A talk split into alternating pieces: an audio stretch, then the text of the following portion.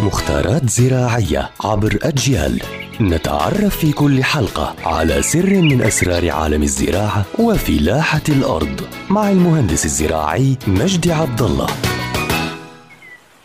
يعطيكم ألف عافية. أهلا بكل متابعي ومتابعات أجيال عبر منصاتها المختلفة. رح نحكي اليوم عن موضوع مهم وضروري أيضا وهو المشاكل والأمراض اللي بتواجه الأشجار وكيفية الوقاية منها. أولا اصفرار ورق الشجر.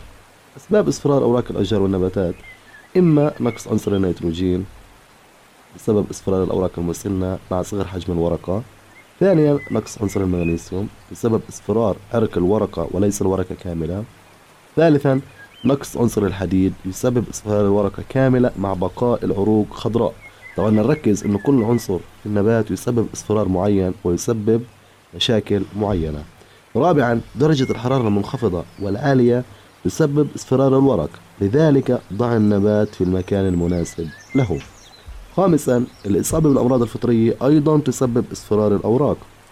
سادسا زيادة حموضة التربة أو قلويتها يسبب اصفرار الأوراق. لذلك لازم نحط النبات في المكان في التربة المناسبة أخيرا وليس آخرا زيادة أو نقصان الري يسبب اصفرار الأوراق. لذلك لازم نروي النبات بقدر حاجته فقط. هاي أشهر الأمراض والمشاكل اللي ممكن تصيب نباتات الزينة لكن والأشجار الموجودة عندي لكن بنوه لملاحظة بسيطة بالرغم إنه من, من كل ذلك إلى أنه هناك اصفرار طبيعي وسقوط طبيعي.